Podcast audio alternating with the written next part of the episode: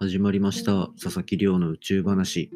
普段国の研究機関で天文学の研究をしている私が毎日最新の宇宙ニュースをお届けするこちらのポッドキャスト。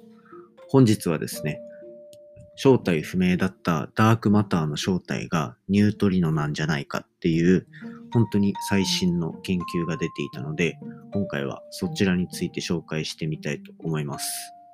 これ結構衝撃的なニュースになるんじゃないかなと個人的には思っていて、で、そもそもこの東京大学のプレスリリースで出ていた記事で、こう宇宙関連でつながりのある方が SNS でシェアしてたので自分も知ったんですけど、これは結構面白いなと。ぜひこう終わった後に画像検索とかしてほしいなと思うような内容ですので、ぜひ最後まで聞いていただけると嬉しいです。ということで、恒例の、まあ、近況報告というか、今日はですね、結構こう、一日濃密に研究を進められたなという印象がありますね。こう朝起きて、近くのカフェで作業して、それで打ち合わせをして、またその後大学の研究室に移動して、みたいな感じで、自分はこうちょっと、なんだ、一箇所でずっとやってると集中力が切れちゃうので、なるべくこう場所を変えて、あの、やるようにしていて、まあもう、そのためにカフェとかも利用するんですけど、正直もう自分の集中力を買っているみたいな、もうあの、コーヒーにお金を払っているというよりは、集中力にお金を払ってるみたいな感じで、完全に自己投資だと思ってやっております。まあそんな感じで結構、今日はいつにも増して集中してできたのかなと思っております。というのも、あの、昨日話した通り、こう一個ずつ目の前の仕事を片付けていったら、本当に今もうあと博士課程のこの博士号を取得するための論文ですね、審査論文みたいなのが、のだけに集中できるような環境っていうのが、ようやく整いつつあるので、ここからラストスパートかけていけたらいいなと思って、ガツガツアクセルを踏んでいるところでございます。なので、これからもこう、博士論文かなりしんどくなってくると思うんですけど、こちらのポッドキャスト皆さん聞いてくれているので、どんどん続けていきたいと思います。応援よろしくお願いいたします。では、早速本題に入っていきましょうか。本日のテーマは、ダークマター、正体不明なダークマターのがニュートリノによって作られてるんじゃないかっていう話をしていきたいと思いますね。で、これ結構ピンとこない方いると思うんですよ。ダークマターって何？みたいな。ニュートリノって何だろうみたいな。っていうところがあると思うので、まあ一つ一つ説明していこうと思うんですが、まあまずはじゃあニュートリノの方からいきましょうかね。ニュートリノっていうのは、えっと、素粒子と呼ばれる、まあ私たちのこう身の回りにあるものの最小単位みたいなものの一つなんですね。ものって結局は、なんだろうな。皆さんがこう、学校の授業とかで習ったので言うと、原子とか、あの、酸素とか炭素とかそういう原子の話までしたと思うんですけど、それよりも、そいつらを構成してるさらに小さい粒だと思っていただけるとよくて、まあ、そいつらが、大、あの、いろいろあるんですね。こう、その、素粒子っていうのにも種類があって、そのうちの一つがニュートリノと呼ばれるものです。で、これって、そもそもなかなか目に見えるような代物ではないので、その小さすぎ、小さい構成要素すぎて。なのですが、それを観測的に発見したっていう研究が、えっと、ノーベル賞を受賞して、ノーベル物理学賞を受賞して、ニュートリノの存在っていうのが証明されたっていうのが、2010年前半ですね。になってるんですね。で、しかもそのニュートリノを発見したっていうのが、日本人の研究者の方。で、なおかつ、こう、日本で見つけた、日本の長野県かな？か、どっかにある、こう、山の中に作った水槽の中で、ニュートリノがもし宇宙から飛んできて、その水槽の中に入ってくると、すごく稀な確率で小さい光を放出すると。その水と相互作用して、水にぶつかったニュートリノが光を発するであろうというのがこう理論的に予測されていたので、うんと、何百リットル、何千リットルっていうような水を入れ入れられる水槽を山を掘って作って、で、そこでひたすらニュートリノが飛んでくるのを待つっていうような研究だったんですね。まあ、それで本当にその光が発見することができて、無事、ノーベル物理学賞までこう、こぎつけたというような研究がありました。それによって、こう、宇宙には今まで理論的に考えられていたニュートリノと呼ばれる物質が実際に存在することが分かったんですね。これはもう本当に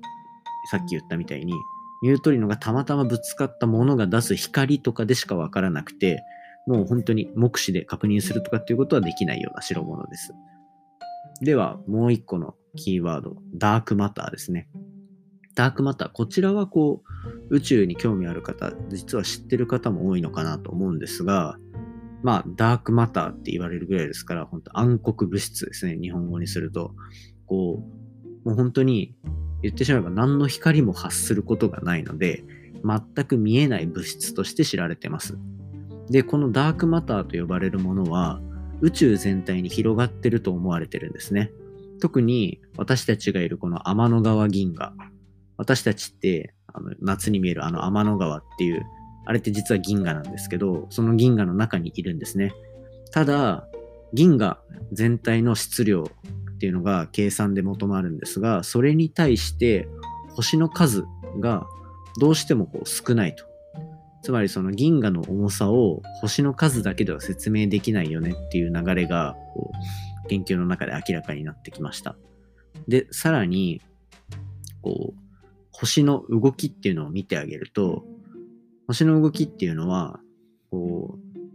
円盤の形に回ってるから、外側に行けば、外側の星と内側の星で、星の動きっていうのが違うはずなんですね。で、まあ、その円盤の広がり方と星の動きっていうのを注目してあげると、なんか今見えてるその星の数だけで星同士が引っ張る力とかを考えても、どうもこの外側の星っていうのの動き方がおかしいと。つまり、こう、今考えられてるこの重さ、星、星全体の重さで見ると、こんなにゆっくりな動きはしないんじゃないかってことになっていたんですね。ゆっくりだったかな早いんだったかなまあそんな感じで、こう、つまり、こう、何が言いたいかというと、計算で予測されてる星のスピードよりも違うと。で、それを、そのスピードを説明するためには、目に見えない物質っていうのが、重さを持った目に見えない物質っていうのが実際に存在していなければいけないだろうという予測が立ったんですね。なので、こう、宇宙には必ずダークマター、うん、必ずではないですけど、ダークマターっていうのが存在するはずだっていう議論があって、で、一方で宇宙からニュートリノっていう物質が飛んできてるぞっていう観測的な地球上での結果があったと。で、こいつらはバラバラで考えられていたんですね。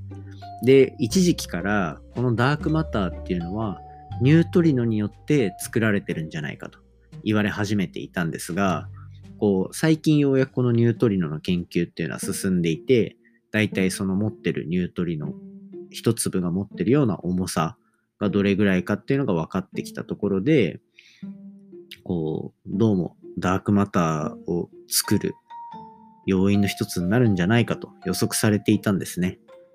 で、ここで今回の研究に戻ってくるんですが、今回の研究では、こう理化学研究所が持っているスーパーコンピューター K と呼ばれるやつですね。あの京都の京って書くやつです。で、あの、そのスーパーコンピューターと、あとは海外の別のスーパーコンピューターとかをこう組み合わせて、宇宙にあるはずのニュートリノの動きシミュレーションっていうのをまあ数字的に扱ってあげたんですね。その結果、こう宇宙にあるニュートリノがこんな感じで分布してるだろうっていう写真が得られたわけです。で、どうもその写真、得られた写真を見てみると、実際にダークマターがこうやってあるはずだっていうその分布、ダークマターの分布とニュートリノの分布がすごく似た形を示しているっていうところが今回の最新の研究で見つかりました。これによって、まあ、あくまでも数値シミュレーションではありますが、天文学ではこういう数値シミュレーションから見えた、こういう未来像というか、病像っていうのは非常に信頼されるもので、なので、今回の研究によって、本当にダークマターっていうのがニュートリノによって作られてるんじゃないかという話が非常に濃厚になってきたというところで、これはもう時代の転換期と言ってもいいですね。というのも今まで正体不明だったものがこうやって明らかになってくるというところで、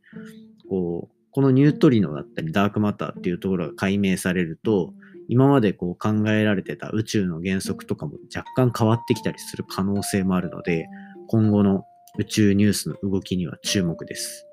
ということで今回は正体不明の物質ダークマターの正体がニュートリノによって作られてるんじゃないかというような説を紹介させていただきました。今回の話もですね、ぜひ面白いなと思ったら、お手元のポッドキャストアプリでフォロー、サブスクライブ、ぜひよろしくお願いいたします。でですね、えっ、ー、と、ツイッターの方で番組の感想や質問を募集しております。ハッシュタグ宇宙話。漢字で宇宙、話がひらがなですね。ハッシュタグ宇宙話で募集しておりますので、じゃんじゃんつぶやいていただけると嬉しいです。すぐ見つけに行くので、もう、あの、